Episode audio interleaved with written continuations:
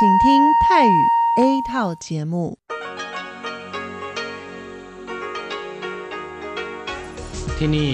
สถานีวิทยุเรดิโอไต้หวันอินเตอร์เนชันแนล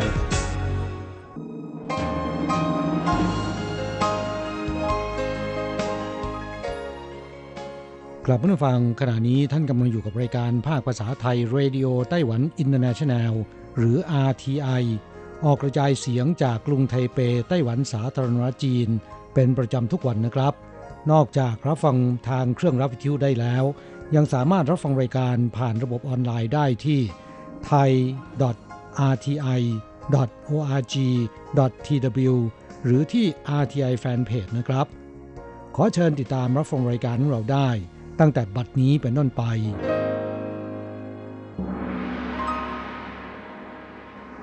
สวัสดีครับผู้ฟังที่รักและคิดถึงทุกท่าน กระผมอโศกศรีจันทร์พร้อมกับคุณอัญชันกลับมาพบกับผู้ฟังอีกเช่นเคยนะครับ ในช่วงของสโมสรผู้ฟัง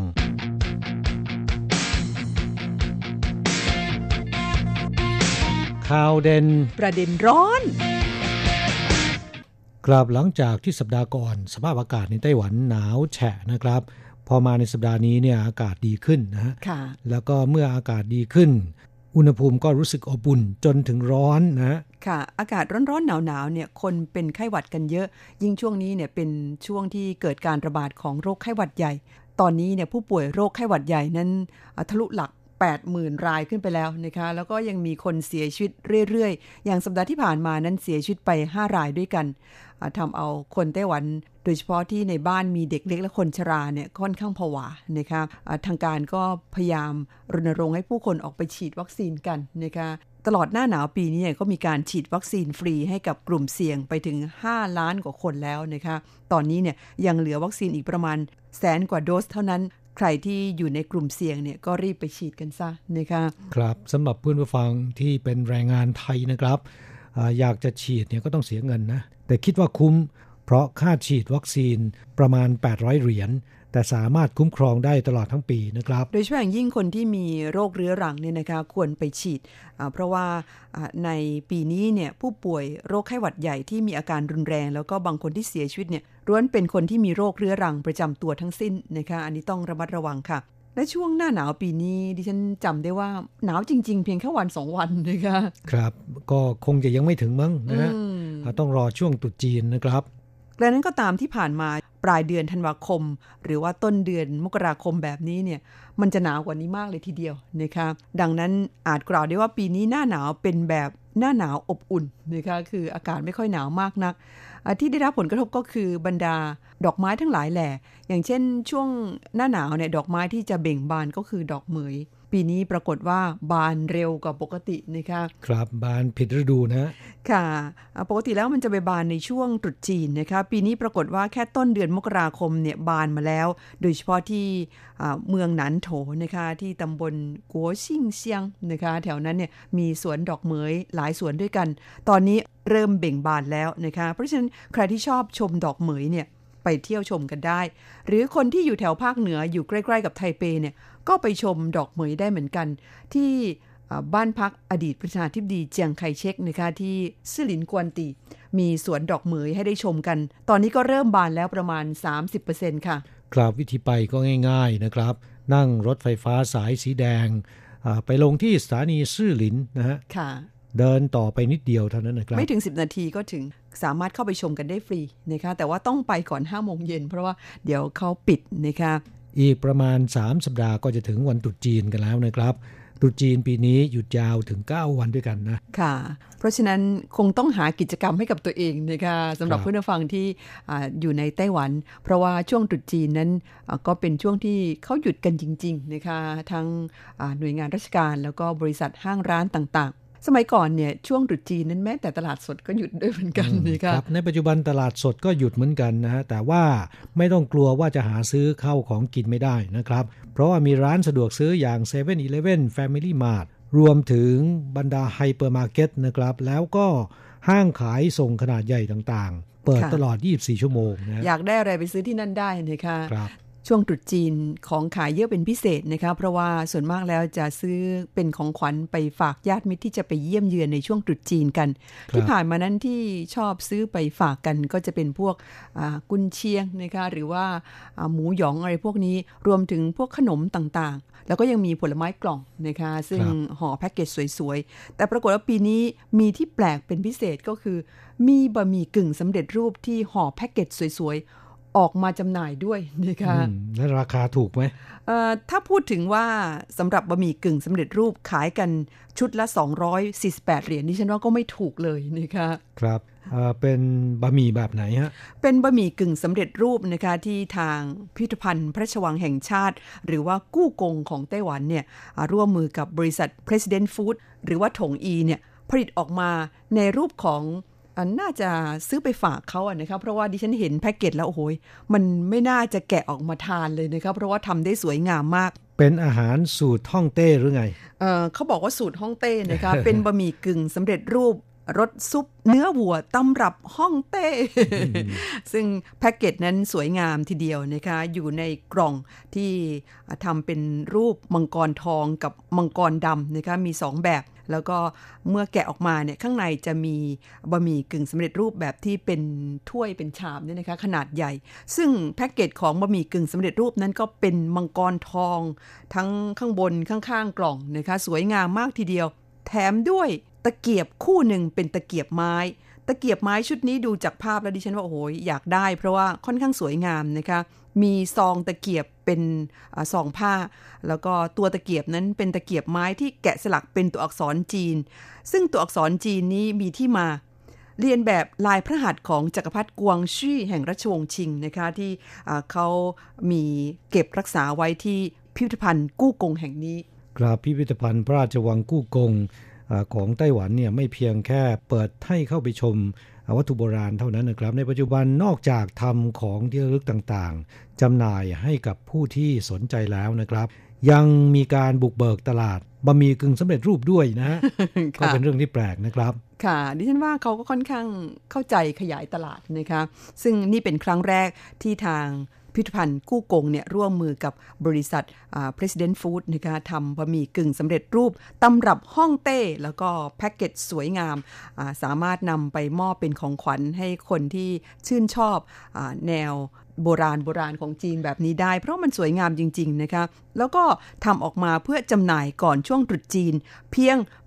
8,888 ชุด เพราะฉะนั้นถ้าชักช้านี่ซื้อไม่ทันนะคะ มีวางขายตามร้านเซเว่นทั่วไปค่ะ ผมว่าคุณต้องรีบไปหาซื้อมาทานก่อน แล้วนำประสบการณ์การทานมาเล่าให้เพื่อนฟังได้รับฟังกันนะ ก็บอกแล้วไง ถ้าซื้อแล้วรับรองว่าไม่ทาน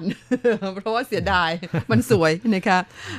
สำหรับเรื่องของบะหมี่กึ่งสำเร็จรูปในไต้หวันนั้น โดยเฉพาะบะหมี่ที่ราคาสูงๆแบบนี้เนี่ยช่วงหลายปีมานี้เริ่มเป็นที่นิยมนะคะคแล้วก็ปรากฏว่า ได้รับความนิยมด้วย จากอดีตที่บะหมี่กึ่งสำเร็จรูปนั้นในความรู้สึกของเรา หรือว่าคนไทยทั่วไปเนี่ยก็เป็นอาหารราคาถูกนะคะะเวลาที่ปลายปลายเดือนรู้สึกว่ากระเป๋าแห้งเนี่ยก็ไปซื้อมาม่ามาทานกันนะคะแต่ว่าส่วนมากแล้วบางคนที่เขาค่อนข้างให้ความสำคัญกับเรื่องของโภชนาการนั้นเขาก็บอกว่ามาม่านี่เป็นอาหารแบบอาหารจังฟู้ดนะคะอาหารขยะที่ไม่มีโภชนาการ แต่ปัจจุบันนี้ไต้หวันเขาพัฒนาบะหมี่กึ่งสำเร็จรูปไป เป็นแบบที่ราคาแพงแถมมีโภชนาการแล้วก็ค่อนข้างจะมีรสชาติที่อร่อยด้วยนะคะคจากสถิติยอดจำหน่ายบะหมี่กึ่งสำเร็จรูปในไต้หวันนั้นเพิ่มขึ้นทุกปี แล้วก็ถ้าหากว่าไปดูในรายละเอียดเนี่ยปรากฏว่ามันไปเพิ่มขึ้นในส่วนของบะหมี่กึ่งสำเร็จรูปที่ราคาสูง แต่บะหมี่กึ่งสำเร็จรูปราคาต่ำนั้นกลับลดลงนะคะครับจะเห็นได้ว่าบะหมี่กึ่งสำเร็จรูปในปัจจุบันนะครับ โดยเฉพาะในไต้หวันเนี่ยมีแนวโน้มพัฒนาไปในด้าน เป็นอาหารที่ผู้คนซึ่งมีรสนิยมสูงก็อยากที่จะไปซื้อหามาทานกันนะฮะจากเรื่องราวของบะหมี่กึ่งสำเร็จรูปในไต้หวันแล้วนะครับ อีกเรื่องหนึ่งที่อยากจะนำมาเล่าให้ฟัง ก็เป็นเรื่องราวของรถมอเตอร์ไซค์ไฟฟ้านะครับ ซึ่งในไต้หวันเนี่ยรถมอเตอร์ไซค์ไฟฟ้ากลายเป็นยานพาหนะที่พบเห็นได้โดยทั่วไปแล้วนะครับในช่วง 3-4 ปีที่ผ่านมานี้นะฮะและนับวันจะได้รับความนิยมมากยิ่งขึ้นนะครับซึ่งนอกจากผู้คนตื่นตัวในเรื่องของการอนุรักษ์สิ่งแวดล้อมแล้วนะครับ สาเหตุสำคัญประการหนึ่ง น่าจะมาจาก รัฐบาลให้การอุดหนุนนะซื้อรถมอเตอร์ไซค์ไฟฟ้าแต่ละคันเนี่ยนะครับแต่นอกจากรัฐบาลกลางอุดหนุนเงินเป็นคันละหมื่นแล้วนะครับ แต่ละท้องที่ก็ยังอุดหนุนอีกนะรวมกันแล้วเนี่ยซื้อรถมอเตอร์ไซค์ไฟฟ้าแต่ละคัน ได้รับการอุดหนุนอย่างที่เถาหยวนรวมกันแล้วนะครับประมาณเกือบจะสามหมื่นเหรียญไต้หวันเลยทีเดียวนะในขณะที่รถมอเตอร์ไซค์ไฟฟ้าอย่างยี่ห้อโกโกโร่เนี่ยราคาประมาณ 60,000ถึง70,000เหรียญนนะครับค่ารถที่ต้องจ่ายจริงๆเนี่ยก็ประมาณ 3-4หมื่นเหรียญเท่านั้นถือว่าถูกนะแล้วก็รถมอเตอร์ไซค์ไฟฟ้านะครับในไต้หวันก็มีหลากหลายยี่ห้อด้วยกัน ในจำนวนนี้ที่มาแรงแล้วก็ได้รับความนิยมอย่างมากนะครับ เห็นจะได้แก่ยี่ห้อ โกโกโร่นะครับ ซึ่งก็เป็นรถมอเตอร์ไซค์ไฟฟ้าที่ไต้หวันวิจัยและผลิตขึ้นมาเองนะครับ ซึ่งไม่ใช้วิธีชาร์จไฟนะครับ แต่ใช้วิธีเปลี่ยนแบตเตอรี่นะ สะดวกรวดเร็วไม่ต้องรอชาร์จไฟ เพียงขี่มอเตอร์ไซค์ Gogoro ไปยังจุดเปลี่ยนแบตแล้วก็เอาแบตเก่ายัดเข้าไป ดึงเอาแบตที่ชาร์จไฟเต็มแล้วออกมาเสียบลงในรถมอเตอร์ไซค์ของตนนะครับ ก็ขับขี่ไปได้เลยนะค่ะ แล้วก็ในปัจจุบันเนี่ยรถมอเตอร์ไซค์ Gogoro ทั่วไต้หวันนะครับ ขายออกไปได้แล้ว 1 2 0 0 0 0 คัน ก็เยอะนะค่ะมีนาล่ะช่วงระยะหลังๆเนี่ยนะครับบนท้องถนนมองไปที่ไหน ก็มักจะพบเห็นรถมอเตอร์ไซค์ไฟฟ้าโกโกโร่กันทั่วไปต่างจากในอดีตนะครับ แล้วก็รถมอเตอร์ไซค์ไฟฟ้าโกโกโร่เนี่ยนะครับ มีสถานที่เปลี่ยนแบตมากกว่า 700 แห่ง และกำลังเพิ่มขึ้นอย่างรวดเร็วนะครับ เพราะฉะนั้นการเปลี่ยนแบตเตอรี่มอเตอร์ไซค์ถือเป็นเรื่องปกติมากในชีวิตประจำวันของชาวไต้หวันนะครับ แต่เมื่อเร็วๆนี้เรื่องการเปลี่ยนแบตรถโกโกโร่ของชาวไต้หวันเนี่ยถูกนำไปโพสต์ลงในเว็บไซต์และก็แฟนเพจภาษาอังกฤษชื่อดัง ปรากฏว่ามีชาวเน็ตนะครับให้ความสนใจเป็นอย่างมาก โดยส่วนใหญ่แล้วเนี่ยแปลกใจว่าจุดเปลี่ยนแบตเตอรี่ตั้งอยู่กลางแจ้ง ไม่มีคนเฝ้าดูแล คนที่ต้องการเปลี่ยนแบตขี่มอเตอร์ไซค์ไปถึงที่แล้วเนี่ยเอาแบตในรถมอเตอร์ไซค์ออกมาสับเปลี่ยนกับแบตที่ชาร์จเต็มแล้วนะครับ จากนั้นก็ขับขี่ไปได้เลย ไม่มีใครแอบขโมยแบตหรือไง ถ้าอยู่ในประเทศของตน รับรองหายเกลี้ยงแน่นอนภายในคืนเดียวนะขณะที่ชาวไต้หวันก็บอกว่า ขโมยไปใช้ประโยชน์อะไร เพราะแบบนี้ใช้ได้กับรถมอเตอร์ไซค์โกโกโร่เท่านั้นนะ นี่เป็นความคิดของคนไต้หวันนะ ชาวเน็ตบางคนก็บอกว่าการเปลี่ยนแบตเนี่ย มันมักจะเร็วกว่าชาร์จแบตเสมอ และนี่ก็เป็นแนวโน้มในอนาคตของผลิตภัณฑ์อิเล็กทรอนิกส์นะครับ คิดว่าเพื่อนฟังที่เคยเดินทางมาท่องเที่ยวที่ไต้หวัน โดยเฉพาะในช่วงระยะปี 2 ปีมานี้ แล้วก็ ท่านที่รับฟังรายการของเราอยู่ในไต้หวันนะครับ ก็คงจะเคยเห็นรถโกโกโร่วิ่งอยู่บนท้องถนน อย่างแน่นอนบางคนอาจจะเป็นเจ้าของเสียด้วยซ้ำนะฮะ ค่ะ ดิฉัน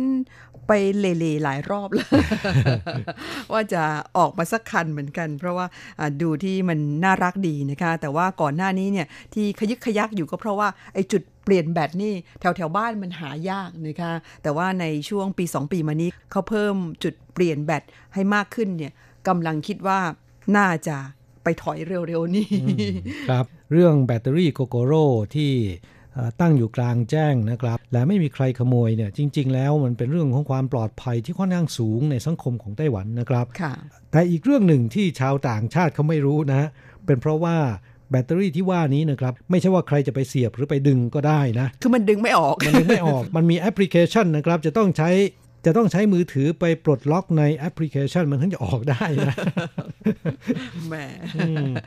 อย่างไรก็ตามนะครับ พูดถึงเรื่องความปลอดภัยและความสงบเรียบร้อยในสังคมของไต้หวันแล้วเนี่ย ก็เป็นที่ยอมรับของชาวต่างชาติ ทั้งที่เคยมาเที่ยว เคยมาพำนักอาศัย หรือคนที่เคยดูเรื่องราวข่าวเกี่ยวกับทางด้านนี้นะครับ ซึ่งความปลอดภัยและความสงบเรียบร้อยในสังคมของไต้หวันนั้นก็น้องๆ ญี่ปุ่นและสิงคโปร์นะครับ ถือว่าอยู่ในระดับแนวหน้าของโลกก็ว่าได้นะคะครับ ผู้ที่อยู่ในไต้หวันไม่ว่าจะเป็นผู้หญิงหรือผู้ชายเด็กหรือคนชรานะครับ เดินกลางคืนคนเดียวเนี่ยเป็นปกติธรรมดาทั่วไปที่ไม่เคยจะหวาดกลัวนะครับ กลางคืนดึกดื่นก็มักจะพบเห็นผู้หญิงเดิน ปั่นจักรยาน นั่งรถโดยสาร รถไฟฟ้าหรือแท็กซี่กลับบ้านคนเดียวนะฮะค่ะ ซึ่งนี่เป็นเรื่องปกตินะครับ และนี่ก็เป็นจุดแข็งอีกด้านหนึ่งของสังคมไต้หวันนะคะผู้ฟังมีความคิดเห็นเกี่ยวกับเรื่องนี้อย่างไรก็แบ่งปันเข้าสู่รายการมาได้ค่ะ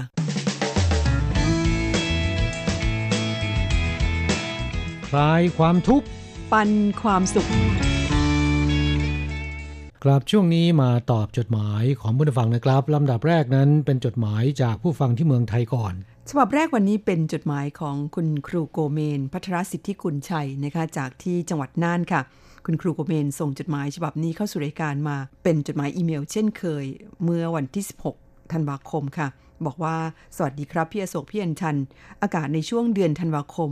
ช่วงนี้ก็หนาวเย็นลงนิดหนึ่งแต่ยังไม่ต่ำกว่า 10 องศา เหมือนหลาย ๆ ปีที่ผ่านมา ธรรมดาแล้วในเดือนธันวาคม อุณหภูมิจะลดต่ำลงมาก โดยเฉพาะยิ่งใกล้ปีใหม่ก็จะยิ่งหนาวเย็นสุดๆ แต่ปีนี้ค่อนข้างจะไม่หนาวนะครับ ลูกชายผมยังใส่เสื้อกล้ามนอนอยู่เลย ตอนเช้าก็ยังใส่เสื้อกล้ามสบายๆ อารมณ์ของแกเลยทีเดียว แต่ผมเป็นคนขี้หนาวก็ถือว่าอากาศเย็นสบายครับ สมัยก่อนในตำราเรียนที่เราเรียนมักจะบอกว่าประเทศไทยมี3ฤดู คือร้อนหนาวฝน แต่ถ้ามาถึงยุคปัจจุบันซึ่งเป็นยุคที่ติดต่อกับหลายประเทศ โดยเฉพาะประเทศจีนที่กำลังมีอำนาจมากขึ้นในโลกใบนี้ เขาแบ่งให้ไทยมี 3 ฤดูครับ เป็นฤดูร้อน ฤดูเย็นสบาย และฤดูฝน เขาใช้ภาษาจีนว่าเซี่ยจี้เหลียงจี้หยู่จี้แต่ของจีนจะแบ่งฤดูบ้านเขาเป็นสีฤดูคือชุนชาชิวตงก็เหมือนกับไต้หวันเลยนะครับ คืออบอุ่นร้อนใบไม้ร่วง และฤดูหนาว ต่อไปฤดูหนาวบ้านเราก็คงจะเปลี่ยนเป็นฤดูเย็นสบายแทน เพราะคนจีนเขาว่าไม่หนาวเลย เย็นสบายๆเท่านั้นค่ะสำหรับคนจีนหรือว่าแม้แต่คนไต้หวันที่เคยเจออากาศหนาวๆแล้วไปเจอหน้าหนาวบ้านเราเขาบอกว่าไม่เห็นหนาวเลยนะคะครับก็เหมือนกับฝรั่งมาอยู่ที่ไต้หวันนะครับ เห็นอากาศหนาวประมาณ 10 องศาเซลเซียสนะครับ เราสวมเสื้อกันหนาวค่อนข้างจะหนานะครับ แต่ว่าฝรั่งเนี่ยเขาใส่แขนสั้นนะค่ะ ดูเหมือนว่าสบายๆนะแล้วเขามีความสดชื่นมากเลยทีเดียวนะครับ นี่น่าจะเกี่ยวข้องกับเรื่องของความคุ้นเคยนะพูดถึงว่าปีนี้ดูเหมือนไม่ค่อยหนาวเลยที่ไต้หวันก็เหมือนกันนะคะขนาดว่าช่วงกลางเดือนธันวาคมแล้ว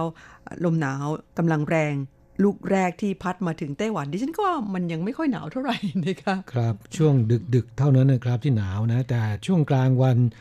ถ้าไม่มีฝนเนี่ยอากาศก็จะอบอุ่นนะครับ เมื่อแสงแดดสาดส่อง ก็ทำให้อุณหภูมิเพิ่มสูงขึ้น แต่กลางคืนกับกลางวันเนี่ยอุณหภูมิต่างกันกว่า 10 องศาเซลเซียสนะค่ะอันนี้ก็จะทำให้สภาพร่างกายของเรานะครับบางคนที่ปรับตัวไม่ทัน ก็เป็นหวัดหรือเป็นโรคได้ง่าย ๆนะครับ ค่ะ จดหมายของคุณครูโกเมนยังบอกว่าสำหรับข่าวเด่นประเด็นร้อนในวันนี้ ที่พี่ๆทั้งสองพูดถึงเรื่องการให้เด็กอ่านเงียบๆตอนช่วงเช้า ก่อนเคารพธงชาติ ผมว่าดีมากๆเลยนะครับ ที่ไต้หวันเขาได้ทำการวิจัยมาเป็นที่เรียบร้อยแล้วด้วยว่าได้ผล ที่เมืองไทยไม่มีใครทำเลยครับ เด็กๆที่นี่เวลามาถึงโรงเรียนก็จะซื้อขนมทาน แล้วก็วิ่งเล่นกัน ส่วนชั้นมัธยมก็ไม่ได้ต่างอะไรกันมากนัก ผมว่าน่าจะนำไอเดียนี้ไปใช้ได้สบายๆ ในช่วงเช้าทุกเช้า ก่อนเคารพธงชาติทุกวัน ผมก็จะนำเด็กที่ต้องไปแข่งพูดภาษาจีน มาฝึกพูดจีนทุกเช้า และจะตั้งคำถามภาษาจีนถามทุกวัน ส่วนในเทอมแรกก็จะเป็นการนำเด็กที่ต้องไปสอบวัดความรู้ภาษาจีน มาฝึกทำข้อสอบทุกวัน และในภาษาอังกฤษก็จะนำเด็กมาฝึกเล่นเกม crossword ทุกเช้า ซึ่งก็ทำได้แต่เด็กที่เราคัดเอาไว้เท่านั้นครับ ส่วนเด็กคนอื่นๆ ก็ไม่ได้มาฝึกกัน ผลที่ได้ออกมานั้น ก็ถือว่าประสบความสำเร็จมาก ๆ ในระยะ 2 ปีที่ผ่านมา โดยเด็กที่มาฝึกได้รางวัลที่ 1 ในจังหวัดน่านมาตลอด จนโรงเรียนดัง ๆ ต้องอิจฉา แม้แต่เขตการศึกษาก็ต้องมาขอดูงาน แต่ผมว่ามันเป็นการทำงานของครูที่ทุ่มเทให้กับเด็กเป็นรายบุคคลเท่านั้นครับ หลายๆ คนหลาย ๆ วิชาก็ไม่ได้สนใจการปั้นเด็กในส่วนนี้เท่าไหร่ถ้านำวิธีการอ่านในช่วงเช้ามาประยุกต์ใช้ ผมว่าโรงเรียนของผมต้องไปได้ดีกว่านี้แน่นอน โรงเรียนก็จะไม่เสียงดังด้วย เด็กๆก็จะมีสมาธิมากยิ่งขึ้น แต่ถ้าให้ผมไปเสนอแนวคิดนี้ต่อผู้บริหารหรือไม่ ผมคงตอบว่าไม่ เพราะแกคงไม่ฟังผม และชอบให้คำตอบแบบ ให้ลูกน้องหมดกำลังใจในการทำงาน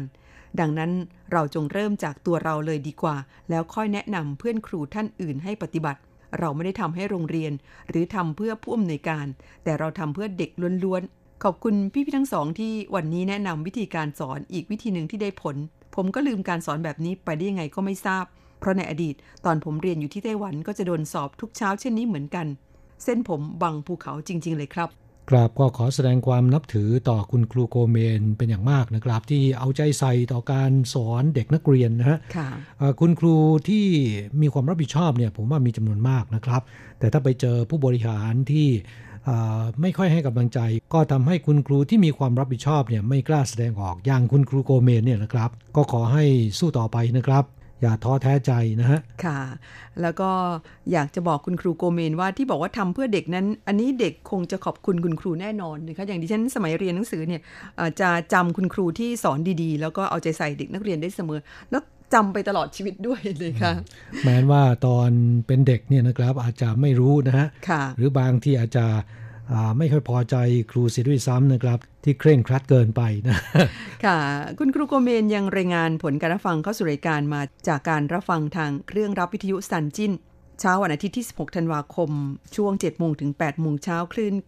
9625 เอเชียสัมพันธ์ รายการสโมสรผู้ฟังรับได้ระดับ3ถึง4ตลอดรายการ ความแรงของสัญญาณดีมาก ๆ ครับ รับฟังได้ชัดเจนดีนะคะ ครับก็ขอขอบคุณที่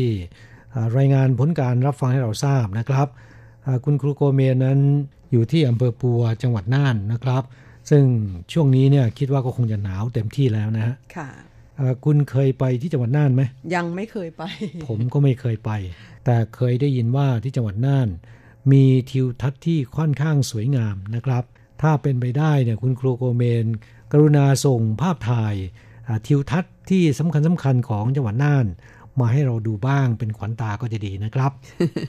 ค่ะ จดหมายของเพื่อนผู้ฟังท่านต่อไปคุณสาธิตทิศยากรจากที่กรุงเทพมหานครนะครับ คุณสาธิตนั้นส่งเป็นอีเมลเข้าสู่รายการนะครับ วันที่ 16 ธันวาคมที่ผ่านมานี้เช่นกัน พูดเรื่องของการเรียนการสอนนะครับ ที่รายการสโมสรผู้ฟังเราพูดไปในวันนั้นนะฮะคุณสาธิตเขียนมาเล่าประสบการณ์ให้ฟังว่า เคยเรียนโรงเรียนประจำประถมปลายแล้วก็มัธยมต้น จะมีการสอบอาทิตย์ละครั้ง โดยลงในตารางสอน แต่ละภาคเรียนจะสอบ 10ถึง12 ครั้งรวมสอบประจำภาคนะครับ คุณสาธิตบอกว่าวิธีนี้น่าจะดีตรงที่นักเรียนจะต้องอ่านหนังสือตลอดภาค ทั้งนี้อาจจะเพราะว่าโรงเรียนประจำมีเวลาว่างมากนะครับ แล้วก็บอกว่าโรงเรียนจึงให้นักเรียนเล่นกีฬาแล้วก็ดนตรีสลับวันตลอดอาทิตย์นะพอมาเรียนต่อมัธยมปลายจนถึงอุดมศึกษา เลยติดการอ่านหนังสือเล่นกีฬาเล่นดนตรีสลับกันไป ซึ่งน่าจะดีทั้งใจแล้วก็กาย ยกเว้นทุกวันนี้เหลืออ่านอย่างเดียว เป็นไปตามวัยห้านะดิฉันว่าพฤติกรรมของคนเรานั้นมันแปลเปลี่ยนไปตามวัยที่เพิ่มขึ้นจริง ๆ นะคะ ถูกต้องครับ อย่างไรก็ตามนะ เรื่องของกีฬา เรื่องดนตรีอาจจะไม่ค่อยได้ไปเล่นแล้วนะครับ แต่ว่าก็อย่าลืมนะออกกำลังกายบ้างนะครับ นอกจากอ่านหนังสือแล้ว แต่ละวันไปเดินออกกำลังกายสัก 30 นาที 40 นาทีก็จะเป็นผลดีต่อสุขภาพนะครับ นี่เราให้กำลังใจคุณสาธิตและตัวกระผมเองด้วยนะ ค่ะ จดหมายของคุณสาธิตฉบับนี้นะครับ ช่วงท้ายบอกว่าขอบคุณ RTI สำหรับความหลากหลายในการเลือกดูและก็ฟังรายการได้มากขึ้นจากที่หน้าเว็บนะครับ ค่ะ คุณสาธิตนั้นช่วงนี้ก็มีจดหมายเข้าสู่รายการของเรา บ่อยขึ้นนะคะ แล้วก็เขียนได้ยาวขึ้นนะคะท่าทางช่วงนี้จะมีเวลาเพิ่มมากขึ้นกว่าเดิมนั่นเอง มาตอบจดหมายฉบับหนึ่งกันจากคุณปรีชาบุปผานะคะเป็นผู้ฟังจากที่หลูจูเซียงที่เถาหยวนนี่เอง ร่วมตอบคำถามชิงรางวัลในจุลสารฉบับที่ 38 ครับถามว่าไต้หวันจะจัดเลือกตั้งดับท้องถิ่น 9 รายการ พ่วงกับการลงประชามติอีกนับ 10 รายการเมื่อไหร่ ขอตอบว่า การเลือกตั้งจะมีขึ้นในวันที่ 24 เดือน 11 นี้นะครับแหมเดี๋ยวนี้ผู้ฟังของเราติดคำพูดแบบคนไต้หวันไปแล้วนะคะ เดือน 11 นั้นเมืองไทยไม่มีมีแต่เดือนพฤศจิกายนนะคะแต่ก็เป็นอันรู้กันค่ะว่า คุณหมายถึงเดือนพฤศจิกายนนั่นเองนะคะก็ตอบกันได้ถูกต้องนะคะ แสดงว่าเพื่อนฟังของเรานั้นก็ติดตามรายการอยู่เป็นประจำ รู้ดีว่าไต้หวันเขาเลือกตั้งกันเมื่อไหร่นะคะครับหลาย ๆ ท่าน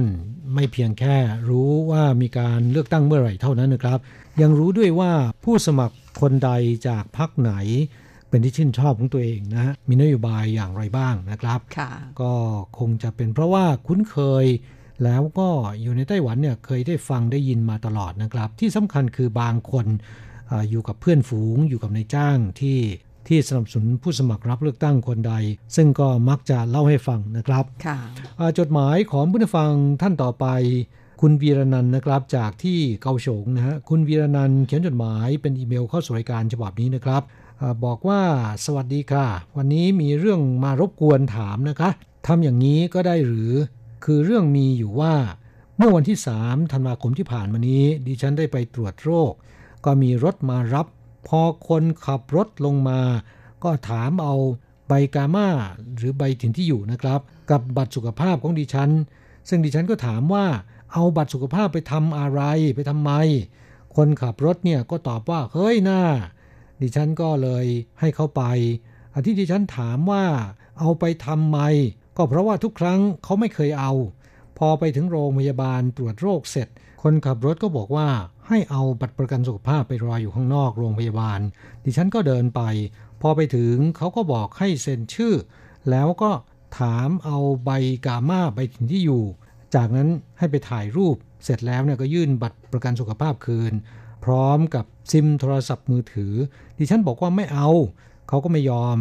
ยัดให้อยู่นั่นแหละ เรื่องที่ถามก็มีแค่นี้จะมีปัญหาไหมคะ ครับในปัจจุบันเนี่ยมีพวกที่หากินกับคนงานต่างชาติค่อนข้างเยอะนะครับ โดยเฉพาะตอนไปตรวจโรคที่โรงพยาบาลนะฮะ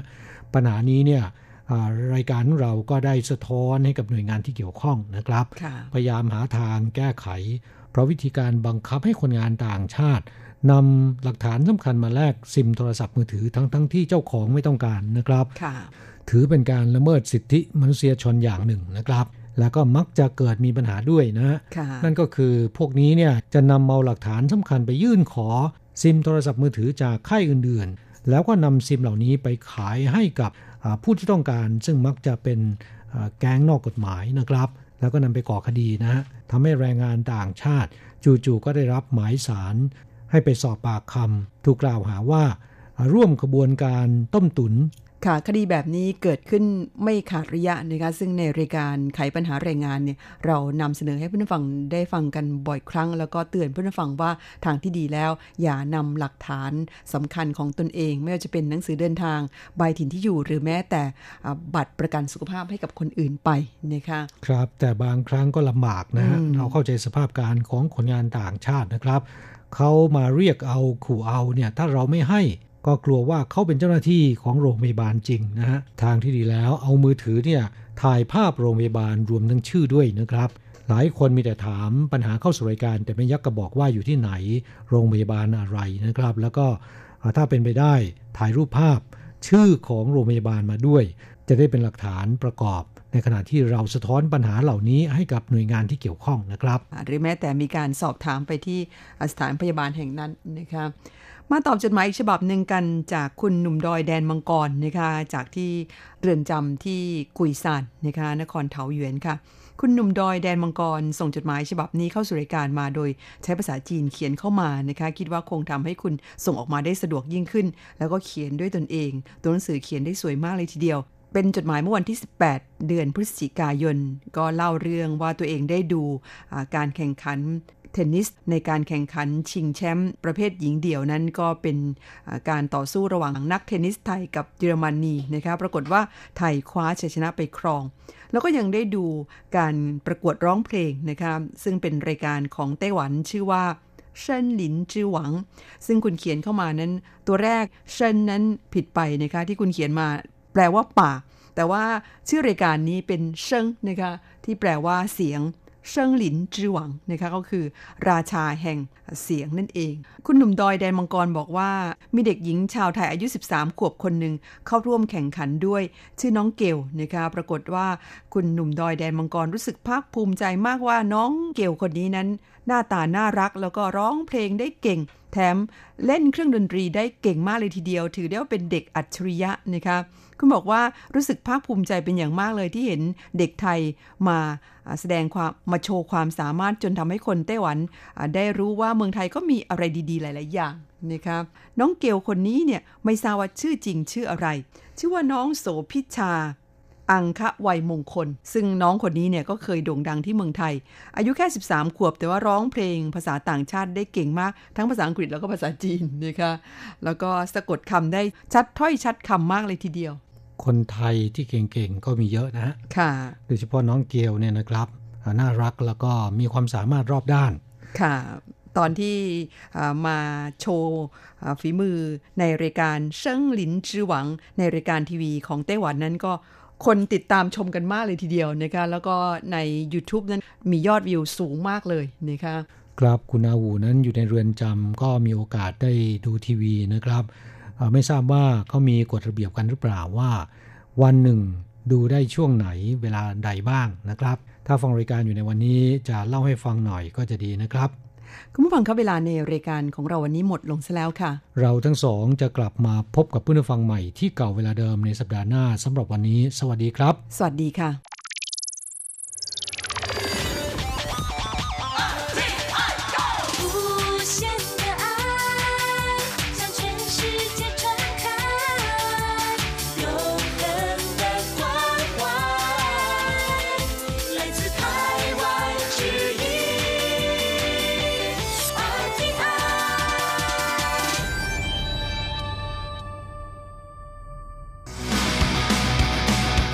อย่างนี้เป็นยังไงนะ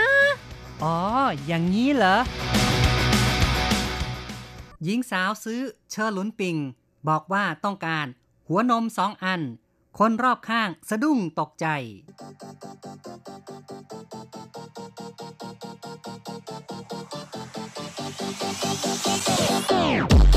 อย่างนี้คุณจะว่ายังไง สวัสดีครับ คุณผู้ฟังที่รักครับ พบกันอีกแล้วในอย่างนี้คุณจะว่ายังไงนะครับ ผมแสงชัยกิตติภูมิวงค่ะดิฉันรัชรัตน์ยนสุวรรณค่ะ ในครั้งนี้เราจะพูดถึงของอร่อยอร่อยกันอีกแล้วนะครับเชอร์ลุนปิ่งครับ ก็เป็นอาหารอย่างหนึ่งในไต้หวันเป็นขนมนะครับ เป็นสิ่งที่มีขายทั่วไปล่ะนะครับค่ะ ก็ถือว่าเป็นของท้องถิ่นของที่นี่ก็ว่าได้ เพราะว่ามันพัฒนามานานแล้วความเป็นจริงเขาก็บอกว่ามาจากญี่ปุ่นนะอ๋อเนาะก็เป็นขนมที่มาจากญี่ปุ่นนะครับ ซึ่งก็มาจากขนมอบญี่ปุ่นวากาชินั่นเองค่ะ แต่ว่ามาถึงไต้หวันนี่ก็พัฒนาเป็นแบบเอกลักษณ์ของไต้หวัน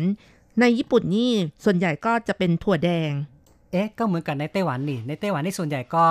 จะที่ขายเป็นหลักนี่ก็จะเป็นถั่วแดงนะครับ เพราะฉะนั้นเชอร์ลุนปิ่งก็เลยมีชื่อเรียกอีกอย่างหนึ่งว่า หงโต้ปิ่งนะครับ ถ้าแปลตรงตัวก็แปลว่า ขนมถั่วแดงนั่นเองล่ะนะครับ แต่ว่าในไต้หวันนี่ต่อมาก็มีการพัฒนาเป็นไส้ต่างๆ อย่างเช่น ไส้เค็มนี่มีไชโป๊อยู่ด้วยก็มีนะคะนะหรือว่าไส้ครีม แล้วก็ยังมีไส้เผือกอีกด้วยค่ะ ครับ ซึ่งถือว่า ไส้เผือกนี้ก็ได้รับความนิยมมากขึ้นเรื่อยๆนะครับ เพราะว่าโดยปกติแล้วชาวไต้หวันก็ชอบรับประทานเผือกอยู่แล้วนะครับ แต่ว่าไส้เผือกนี่ราคาก็จะแพงกว่านะ โดยปกติแล้วเอิมเชอร์ลุนปิ่งในไต้หวันนี่ก็จะมีตั้งแต่ประมาณเออสิกว่า NT นะครับ คือคู่หนึ่งเนี่ย10 NT แพงขึ้นมาหน่อยก็เป็น 12 15 หรือบางเจ้าก็ 20 อะนะนะครับ อันนี้แล้วแต่ว่าตั้งอยู่ที่ไหน แล้วก็ระดับคนซื้อเนี่ยเป็นคนแบบไหนนี่นะครับเขาก็จะมีการคิดราคาตั้งราคาที่แตกต่างกันไปนะครับ พูดถึงร้านขนมเชอหลุนปิ่งที่มีชื่อเสียงในไต้หวันนี่ก็มีอยู่หลายแห่งนะครับ ซึ่งแห่งหนึ่งที่หลายคนก็คงจะรู้จักกันคือบริเวณกงกวันนะครับจะมีเอ่อคนแก่สองสาคนนะ จริง ๆ นี่ร้านนี้เขาขายเขาขายตั้งแต่รุ่นพ่อนะ นะครับ แล้วรุ่นพ่อคุณแม่ แล้วก็ต่อมาก็เป็นรุ่นลูกนะคะ ลูกก็แก่แล้วนะคะคือหน้าตาแบบผมนี่ก็ขาวแล้วค่ะ แต่ว่าขายดิบขายดี คนนี่เข้าแถวยาวเลยนะคะ ใช่ครับแล้วก็เขาไม่ได้ขายทั้งวันด้วยนะ เดี๋ยวนี้นี่คือว่าจะมีเวลาเฉพาะในช่วงบ่ายถึงค่ำเท่านั้นเองนะครับ แล้วก็ผู้คนก็ยังคงนิยมที่จะไปเข้าแถวรอซื้อกัน เพราะว่าเป็นร้านเก่าแก่นะครับ ในสมัยที่แสงชัยมาใหม่ ๆ นี่ร้านนี้เริ่มขายตั้งแต่ประมาณเออรู้สึกว่า ประมาณแค่ไม่ถึง 10 NT นะ 78 NT เท่านั้นค่ะ ใช่ครับ แล้วต่อมาก็ค่อยๆ ขยับขึ้นมาค่ะครับก็ปัจจุบันก็ขายกันราคา 10 NT ต่อลูกนะคะ ต่อคู่นะครับ ปกติแล้วเชลุนปิงนี่จะมี 2 ข้างนะครับ มันจะมีฝาครอบด้วยนะคะ ใช่ เพราะฉะนั้นเรียกว่าเป็นคู่นะครับเนื่องจากว่าเป็นคู่นี่เองนะครับ ต้องมาประกบกันบางคนก็เลยเรียกกันว่าเป็นขนมครกไต้หวันนะครับ เพราะทำนองแบบ ขนมครกเมืองไทยนี่ก็จะต้องมีสองฝา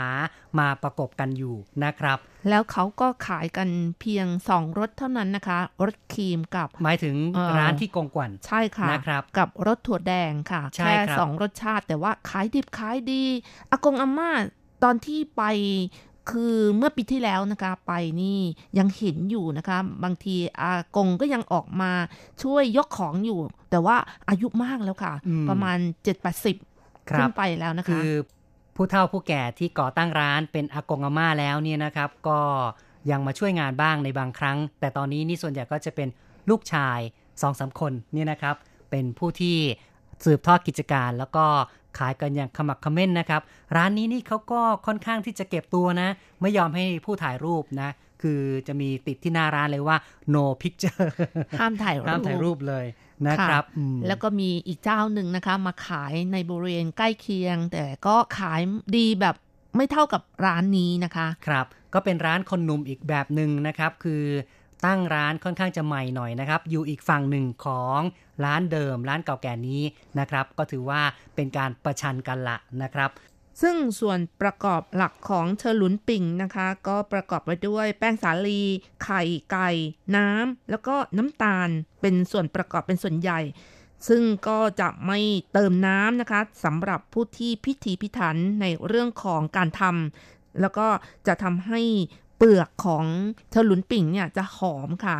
คือถ้าไม่ผสมน้ำมากเกินไปเนี่ยนะครับ ก็จะได้เปลือกขนมที่หอมกว่าว่างั้นเถอะนะครับ ค่ะ แต่ก็มีบางเจ้านะคะ เวลารับประทานแล้วมีความรู้สึกว่าเขาใช้ปรุงแต่งกลิ่นที่ค่อนข้างจะรุนแรงหน่อยนะคะ ไม่ค่อยอร่อย ก็ต้องเลือกรับประทานกันค่ะ ส่วนใหญ่แล้วก็จะขายตามตลาดกลางคืนทั่วไปของไต้หวันค่ะ ตามถนนหนทางต่างๆ ก็มีนะครับค่ะ ก็เป็นอย่างที่บอกนะครับ คือเป็นขนมที่มีการรับประทานกันทั่วไปมากเลยนะครับ ซึ่งในความเป็นจริงแล้วทางภาคเหนือของไต้หวันนี้เขาจะเรียกกันว่าเชอหลุนปิง ส่วนคนภาคใต้เขาก็บอกว่าเรียกกันว่าหงโต้ปิงค่ะอืมนะครับ ก็การเรียกชื่อนั้นเป็นการเรียกตามลักษณะของขนมเชอร์ลุนปิ่งก็คือล้อรถนะครับ แล้วก็เรียกว่าหงโต้ปิ่งเป็นเพราะว่ามีการขายรถถั่วแดงมากที่สุด แล้วก็อย่างที่บอกแล้วว่า ต้นตำรับมาจากญี่ปุ่นนั้นก็จะใช้ถั่วแดงเป็นหลักนะครับ ค่ะ ต่อไปเราก็มาฟังข่าวสังคมกันก่อน และเดี๋ยวมาคุยกันต่อนะครับ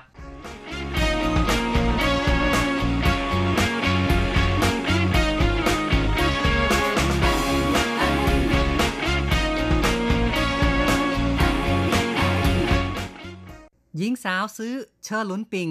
บอกว่าต้องการหัวนมสองอัน คนรอบข้างสะดุ้งตกใจ เชอร์ลุนปิง แปลตรงตัวก็คือ ขนมล้อรถ แต่บางทีก็เรียกว่า หงโต้ปิ่ง หรือว่าขนมถั่วแดง แต่ชาวไทยบางคนเรียกว่า ขนมครกไต้หวัน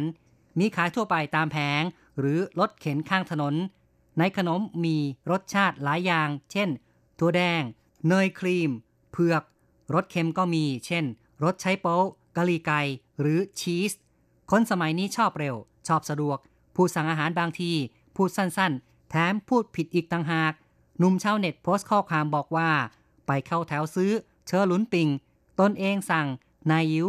ก็คือรสเนยหนึ่งอัน และ 芋头 ซึ่งก็คือรสเผือกหนึ่งอัน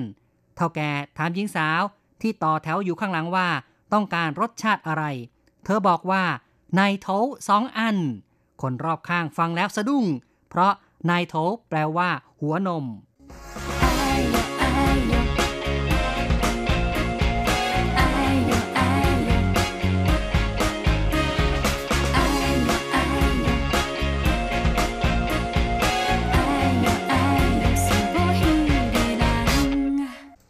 นายโถสองอัน เลี้ยงก็นายโถฟังแล้วก็โอ้โหเสียวนะคะเสียวนะเนี่ยโอ้ซื้ออะไรกันแน่นะคะ จะซื้อหัวนมตั้งสองหัวค่ะ นั่นน่ะสิครับนะ ก็เป็นบางครั้งนะครับ คือเราอาจจะเผลอพลั้งพูดผิดพลาดไปบ้างนะครับ บางครั้งเขาก็อาจจะเจาะจงนะคะ เพราะว่าอืมต้องการสองสองลูกอะก็คือสองรสชาตินะก็อาจจะบอกว่าเป็นนายอิ๋วอันนึง แล้วก็เป็นวิโถอันนึงอย่างนี้ก็ได้ เนาะนายโทอาจจะเป็นครีมทั้งสองลูกก็ได้นะคะ เพราะว่าเขาก็ไม่ได้ให้คำตอบว่าเขาต้องการอะไรกันแน่ รสชาติอะไรค่ะ เป็นแค่ปริศนาให้เราทายกันนั่นเองค่ะ ก็เป็นไปได้หลายอย่างนะครับ คือเป็นไปได้ทั้งอาจจะต้องการเออครีมสองอัน เผือกสองอัน หรือว่าเออครีมหนึ่งอัน เผือกหนึ่งอันนะนะครับ ก็แล้วแต่จะตีความกันต่อไป แต่ว่าคำตอบที่แท้จริงเป็นอย่างไรนั้น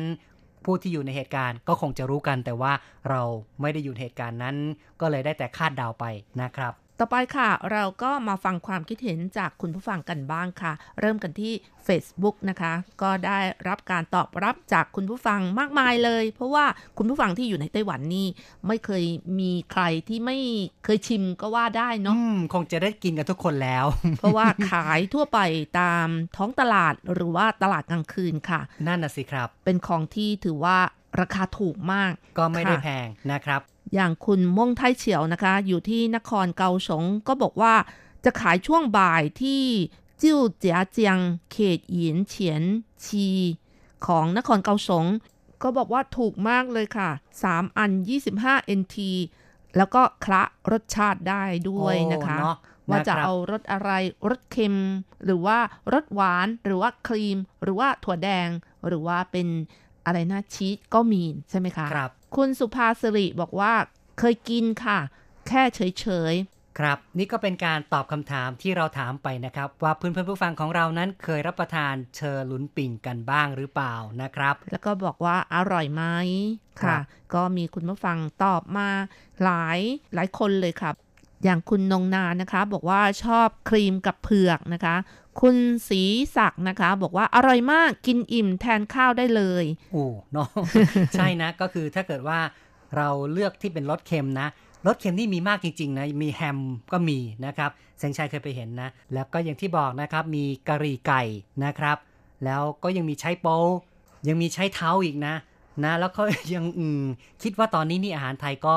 ยอดนิยม กระเพราไก่หรือกระเพราหมูนี่ก็เป็นที่นิยมของชาวไต้หวันไม่รู้ว่า จะมีการพัฒนารสชาติแบบนี้ออกมาด้วยหรือเปล่าเนาะอาจจะนครับมีเชอรุนปิงกะเพราหมูก็ได้เนาะอืมก็ค่ะคือถ้าว่าเป็นรสเค็มนี่ก็สามารถรับประทานแทนอาหารหลักได้อยู่เหมือนกันนะครับเนี่ยค่ะ คุณนูออมบอกว่า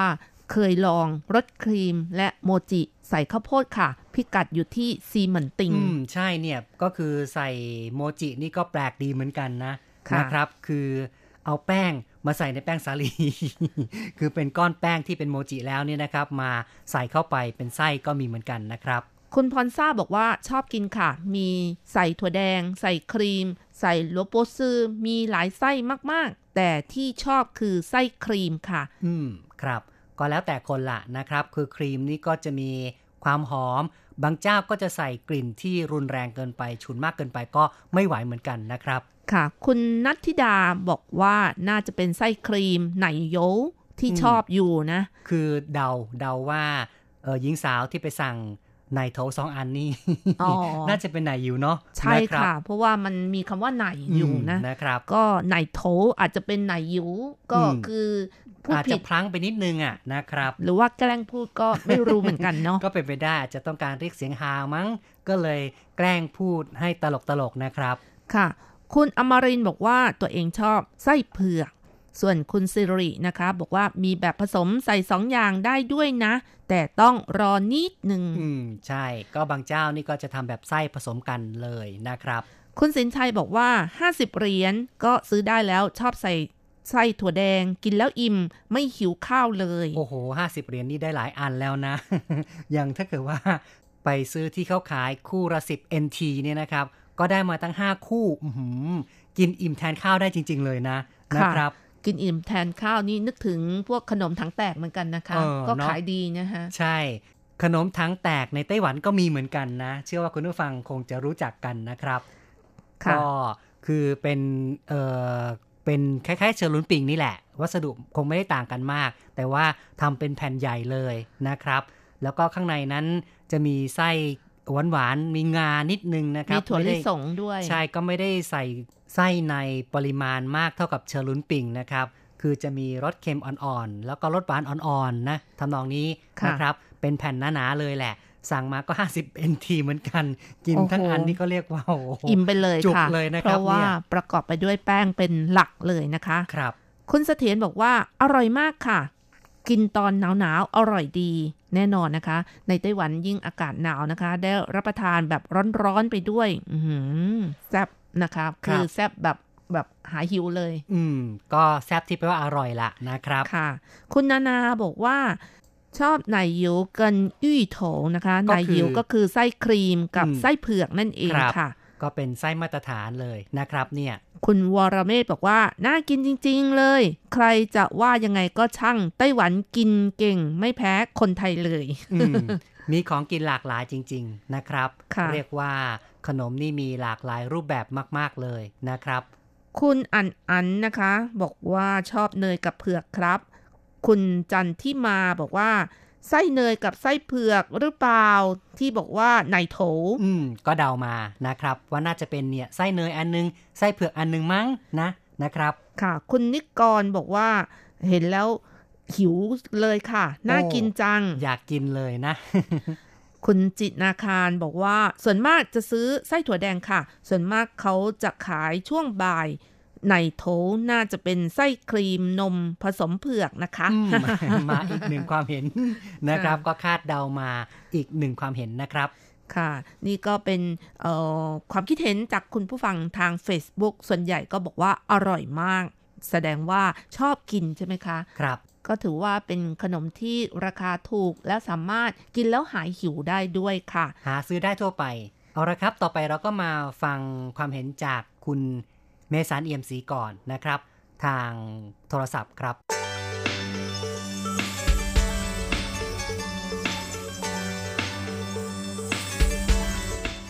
เธอหลุนปิ่งนะฮะอ๋อไอขนมโคกไต้หวันนั่นเลยฮะอ่าครับอ๋อหงหงหงโต้ปิ่งแล้วก็อะไรนั่นนะใช่ไหมฮะใช่ครับ ก็ก็ชอบนะครับ แต่ว่าผมว่าบางบางเจ้ามันหวาน บางเจ้ามันหวานไปนิดนึง แต่บางเจ้าก็ก็โอเคนะครับ แต่ว่าถ้าผมถ้าผมจะซื้อเนี่ย ผมจะไม่ชอบไหนยิว ผมก็จะชอบอ่าหงโต้ปิ่งครับผมครับนะครับรสถั่วแดงเนาะนะครับ ใช่ครับใช่ครับครับ ก็ถือว่าเป็นรสชาติที่มีเยอะแล้วก็ขายเป็นหลักด้วยนะครับ เนี่ยครับผมใช่แล้วว่าชื่อชื่อมันก็ชื่อชื่ออ่าชื่อของโต้ปิ่งอยู่แล้วใช่ไหมแล้วก็อีกอย่างหนึ่งแล้วก็อ่าตัวแดงเนี่ยมันก็สุขภาพด้วยก็เลยชอบครับผมครับ ถือว่าราคาแพงไหมเอ่ย ไม่แพงฮะไม่แพงครับ ปกติซื้อเท่าไหร่ฮะปกติมันคู่ละเท่าไหร่สิบบาทหรือยี่สิบาทตรงนี้นะครับแต่ว่าก็นานแล้วนานก็ปัจจุบันก็ไม่ไม่ได้ไม่ได้ซื้อกิน แต่ว่าก็น่าจะเป็นประมาณนี้ครับประมาณนี้ครับครับ คิดว่าอาหารแบบนี้ไปทำขายที่เมืองไทยนี่ น่าจะมีคนซื้อไหมเนี่ย มีครับมีฮะมีคนน้องๆที่เขาเขาออกจากจากเป็นแม่บ้านจากที่นี่ไปนะเขาก็เคยไปทำไปทำขายนะฮะคือรูปแบบคล้ายๆกัน ก็ขายได้ดีเห็นว่าขายได้ดีนะครับ ครับผมครับแล้วครับเนี่ยแหมยึดเป็นอาชีพได้นะ ได้ครับยึดเป็นอาชีพได้เลยฮะ แล้วก็ถ้าถ้ามุจะทำตามตามแบบที่ที่ของไต้หวันเนี่ยผมว่าน่าจะขายดีครับผมอืมนะครับ แต่ว่าบางทีเครื่องไม้เครื่องมืออาจจะไม่พร้อมอะนะครับใช่ครับไปประยุกต์ประยุกต์ใช่ไหมเอ่ยต้องต้องต้องประยุกต์ฮะต้องเราก็ดูต้องดูรูปแบบเขาอะไรอย่างเงี้ยเราก็ไปทำคือรูปแบบที่ที่บ้านเราเนี่ยอาจจะอาจจะไม่ มันจะไม่เหมือนกันสัทีเดียวนะครับ แต่ว่าถ้าผมถ้าเอารูปแบบเลยเอาเอาแบบที่ของของไต้หวันไปเลยเนี่ย ก็น่าน่าจะดีแล้วเครื่องไม้เครื่องมือก็ทำให้ให้เหมือนเขาผมว่าน่าจะน่าจะขายได้ดีก็คงต้องต้องต้องส่งไปหรือว่าต้องจะหิ้วนี่ลำบากนะ มันหลายกิโลนั่นน่ะโลหะหิ้วลำบากต้องต้องต้องส่งอะครับ ต้องส่งถ้ามุติถ้าเราจะซื้อเนี่ยต้องต้องสั่งซื้อแล้วก็ส่งส่งไปนะครับครับผมก็คงจะเป็นไอเดียสำหรับบางคนเนาะที่ว่าอยากจะสร้างอาชีพนี้ก็ สามารถจะมาศึกษาได้เนาะครับครับศึกษาได้ใช่ก็น่าน่าน่าสนใจทีเดียวครับขายถ้าถ้าถ้าขายได้ดีผมว่าก็น่าจะน่าจะ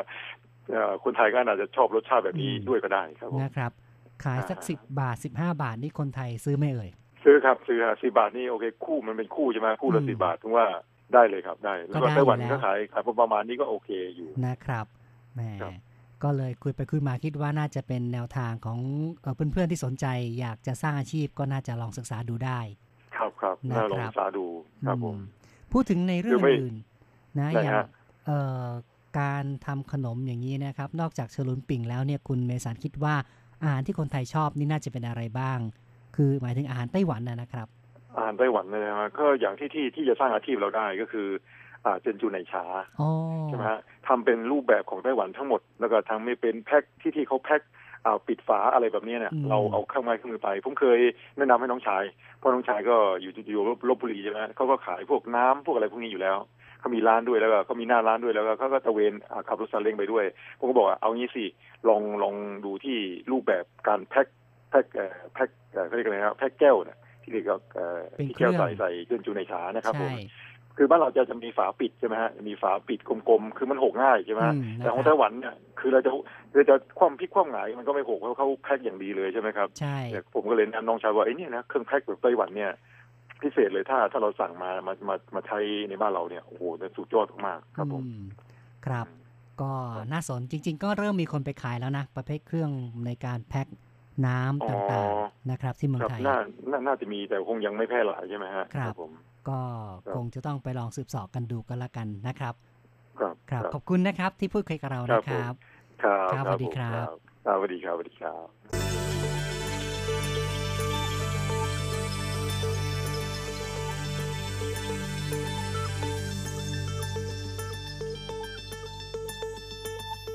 ครับคุณเมสันนี่ก็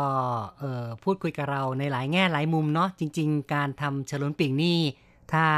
เรียนให้ดีๆนะครับ ก็สามารถนำไปขายที่เมืองไทยก็ได้นะครับ น่าสนใจครับ ค่ะแน่นอนนะคะ เดี๋ยวนี้อาหารในไต้หวันหลาย ๆ อย่างนะคะ ก็ไปขายที่เมืองไทยนอกจากชานมไข่มุกก็ยังมีเค้กนะคะ ที่ขายตามตลาดกลางคืน หรือว่าร้านขายเค้กแบบดั้งเดิมของไต้หวันนะคะ ตอนนี้ได้ข่าวว่าที่เมืองไทยกรุงเทพนี่ขายดิบขายดีกันเลยค่ะก็คือเขาเรียกว่าฟ่องหลีซูใช่ไหมอ๋อ อันนี้เรียกกันว่าพายสับปะรดหรือขาฟงหลีซู ในเมืองไทยก็มีทำขายเหมือนกัน แต่ว่ารสชาติไม่ค่อยจะเหมือนนะคะ ความเป็นจริงแล้ว หลายคนบอกว่าของไต้หวันอร่อยกว่าค่ะเนาะแต่ว่าที่เราพูดถึงเมื่อกี้นะคะ เป็นขนมไข่ก็คือ ขนมเค้กแบบไข่นะคะก็คือไข่แบบดั้งเดิมอะ่ะที่เอามาทำแล้วก็คือนึ่งออกมาเป็นถาดใหญ่ ๆ แล้วก็ช่างขายในไต้หวันเนี่ยนิยมกันมาพักหนึ่งก็ขายกันเยอะอยู่นะคะ ตอนนี้ก็ไปขายที่เมืองไทยกันแล้วค่ะอ๋อเนาะก็ต้องลองวาดภาพกันนิดนึงนะครับ เค้กที่คุณรจรัตว่านี่นี่ก็ถือว่า เป็นขนมไข่อย่างหนึ่งก็ว่าได้นะครับ คือเป็นก้อนเค้กยาวๆ เป็นแบบดั้งเดิมนะครับ เชื่อว่าในไทยแต่ก่อนก็ทำเหมือนกันแต่ว่าทำเป็นลูกกลมๆนะครับ คือทำเป็นถ้วยเป็นลูกกลมๆ แต่อันนี้ในแบบของไต้หวันนี่เขาทำเป็นแท่งยาวเลย ซึ่งจริงๆก็คือว่าทำมาทั้งถาดนะครับ อบทั้งถาดแล้วก็มาแบ่งเป็นแท่งๆนะครับ วัดเป็นเซนเลยนะ วัดละเอียดเลย แล้วก็ขายกันประมาณแท่งหนึ่งในในไต้หวันนี่ก็ประมาณร้อย NT นะครับ ค่ะ แล้วก็มีรสชาติต่างๆ นอกจากรสไข่นะคะ ยังมีช็อกโกแลตหรือว่าชีสเช่นกันค่ะครับหลายคนก็รับประทานกันที่เมืองไทยพอมาถึงไต้หวันนะคะ เห็นแล้วก็รีบไปซื้อมารับประทานเลยค่ะค่ะคุณเมสันเอี่ยมซีนะคะ ก็ได้ตอบมาทางอีเมลด้วยค่ะ ซึ่งก็ได้แสดงความคิดเห็นที่บอกว่าเรื่องของเหลียงเกอร์ไหนโถนะคะ ก็บอกว่าแม้เรื่องนี้ออกแนวขำๆแต่ก็ทิ้งปริศนา ให้งงเล่นซะงั้นแหละ แล้วตกลงในโถสองอันมันคือรถอะไรครับ ผมชอบรถถั่วแดงครับเนาะก็เป็นปริศนาต่อไป เพราะว่าเราก็ไม่ทราบกันนะครับว่าสรุปแล้วเนี่ยหญิงสาวคนนั้นซื้ออะไรไปนะครับค่ะ คุณชัยนรงค์นะคะ เขียนมาบอกว่า ทุกประเทศก็มีคำศัพท์แสลงในทำนองนี้ เรื่องนี้เราก็อยากรู้เหมือนกัน อยากรู้ว่ามันคืออรสชาติอะไรใช่ไหมคะ ครับ ก็ต้องคาดเดาล่ะนะครับ ไม่มีคำตอบล่ะ เพราะว่าตามเนื้อหาข่าวเขาก็ไม่ได้เฉลยนะครับค่ะ ถ้าเป็นรสจรัสก็จะถ่ายว่าเป็นรสครีมสองลูกนะคะอย่างก็หน่ายโถง ครีมเพราะว่ามีไหนอยู่นะคะ อืมไหนนำหน้า ก็น่าจะเป็นไหนอยู่อะนะนะครับ ต่อไปค่ะ อาจารย์เกษมทั้งทองก็เขียนมาบอกว่าไม่ค่อยได้สั่งอาหารนอกบ้านทานสักเท่าไหร่ส่วนใหญ่กลางเมนูแล้วชี้เอาตามรูป ถ้าไปมักจะไปร้านประจำเช่นก๋วยเตี๋ยวเรือ ร้านข้าวมันไก่ หรือไม่ก็ร้านข้าวขาหมู พอเห็นแม่ค้าก็จะสั่งว่าเหมือนเดิม ก็พอแล้ว เพราะมักจะสั่ง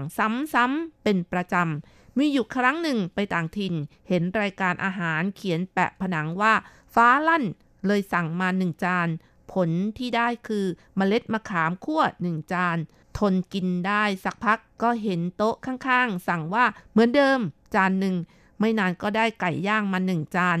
ก็เลยตัดสินใจสั่งด้วยเสียงอันดังว่า เหมือนเดิมจานหนึ่ง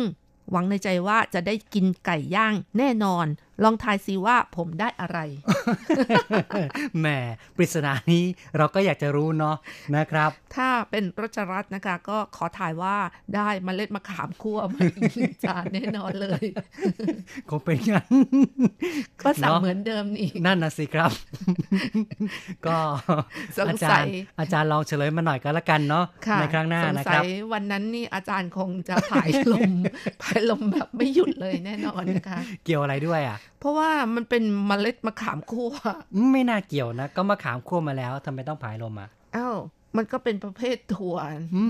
ก็ไม่รู้นะ อาจารย์เกิดอาการอย่างนี้หรือเปล่า รายงานด้วยกันละกันนะ นะครับ เพราะฉะนั้นใครไปที่ไหนนะคะ ถ้าไม่ใช่เป็นร้านประจำก็ไม่ต้องไปสั่งนะคะว่าเหมือนเดิมนะ เพราะว่าเขาจำหน้า คือสั่งไปแล้วอะ ครั้งหนึ่งถ้าสั่งเหมือนเดิมอีกก็เหมือนเดิมเหมือนกันอะนะครับ ค่ะ คุณสุรินนะคะ เขียนมาบอกว่า ฟังแล้วน่าจะหมายความว่ารสนมนะ คนรอบข้างคิดลึกไปทำนองนั้นหรือเปล่าครับ ก็เป็นการคาดเดานะครับ เชื่อว่าเป็นรสนมนะครับรสเนยนะครับ คุณนภาอาตมากุลศรีนะคะ เขียนมาบอกว่า ย่อคำในไทยก็มีเยอะค่ะ แต่หญิงสาวคงเอาไส้เนยกับไส้เผือกเดาเอาค่ะ แต่ของไทยย่อแบบขำๆก็มีเยอะ เคยชมที่เขานำมาเล่าให้ฟังก็สนุกดี เป็นประสบการณ์จากคุณนภานะครับ ซึ่งก็เคยฟังเรื่องการย่อคำมาเหมือนกันค่ะ ต่อไปค่ะ อาจารย์โกเมนพัทรสิทธิกุลชัยนะคะ เขียนมาบอกว่า จากที่ลูกค้าสั่ง 奶头两个 น่าจะหมายถึง 奶油两个 和芋头两个หมายความว่าก็สี่อันเลยเนาะใช่ค่ะ หมายความว่าเอาไส้ครีมสองอัน และไส้เผือกสองอันครับ น่าจะเป็นเช่นนี้ดีนะที่เท่าแก่นี้ไม่ด่าเอาเล่นเอาจะเอาหัวนมของเท่าแก่ทั้งสองเต้าเสียด้วย นั่นสินะครับเนี่ยแม่ก็สั่งแบบนี้ก็เสียวจริง ๆ นะนะครับเนี่ยพูดผิดนี่ชีวิตเปลี่ยนจริง ๆ นะ คุณอาจารย์โกเมนสรุปมาใช่ไหมใช่นะครับ พูดผิดนี่ชีวิตเปลี่ยนเลยนะครับ ครับก็จบไปนะครับ นานาความเห็นนานาทัศนะจากเพื่อนๆผู้ฟังของเรานะครับ การสั่งอาหารนี่ก็ควรจะระวังหน่อยเนาะนะครับ บางคนนี่สั่งผิดก็ต้องกินนะ ยิ่งเดี๋ยวนี้เนี่ยเมนูในไต้หวันนี่เขาให้เขียนเองนะครับ คือเราต้องติ๊กเองว่าจะกินอะไรนะครับ ค่ะ แต่ว่าถ้าถ้าทางร้านนี่ส่งมาผิดนี่เราสามารถกินฟรีได้เหมือนกันนะอ๋อคือถ้าเราสั่งอย่างหนึ่งก็ส่งมาเป็นอีกอย่างหนึ่งนี่นะครับ ก็คือเราไม่ต้องจ่ายตังก็ได้ใช่ไหมใช่ค่ะ บางร้านนี้เขาก็ให้ทานฟรีเหมือนกันค่ะนะครับ ค่ะก็ถือเป็นความผิดพลาดที่เกิดขึ้นได้บ่อยเหมือนกันนะคะ ค่ะก็มาถึงช่วงท้ายของรายการแล้วนะคะ เรามาเพลินเพลง เพราะๆกันดีกว่าค่ะ เพลงนี้มีชื่อว่า我很愉快ฉันมีความสุขมากจากการขับร้องของซุนเยี่ยนจือนะคะ ครับก็ขอให้คุณผู้ฟังมีความสุขกันมาก ๆนะครับ ในช่วงที่ปีใหม่เพิ่งจะผ่านพ้นมานี้ มีความสุขกันตลอดไป ในวันนี้คณะผู้จัดทำรายการทุกคน ผมแสงชัยกิติภูมิวง ดิฉันรัชรัตน์ยนสุวรรณก็ต้องขออำลาไปชั่วคราวก่อน อย่าลืมกลับมาพบกันใหม่ในครั้งต่อไป สวัสดีค่ะ สวัสดีครับ珍惜，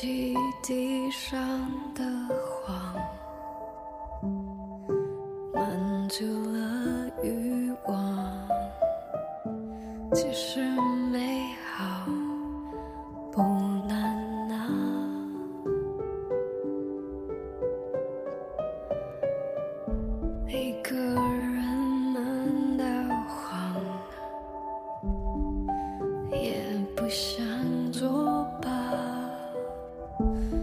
将我们那么爱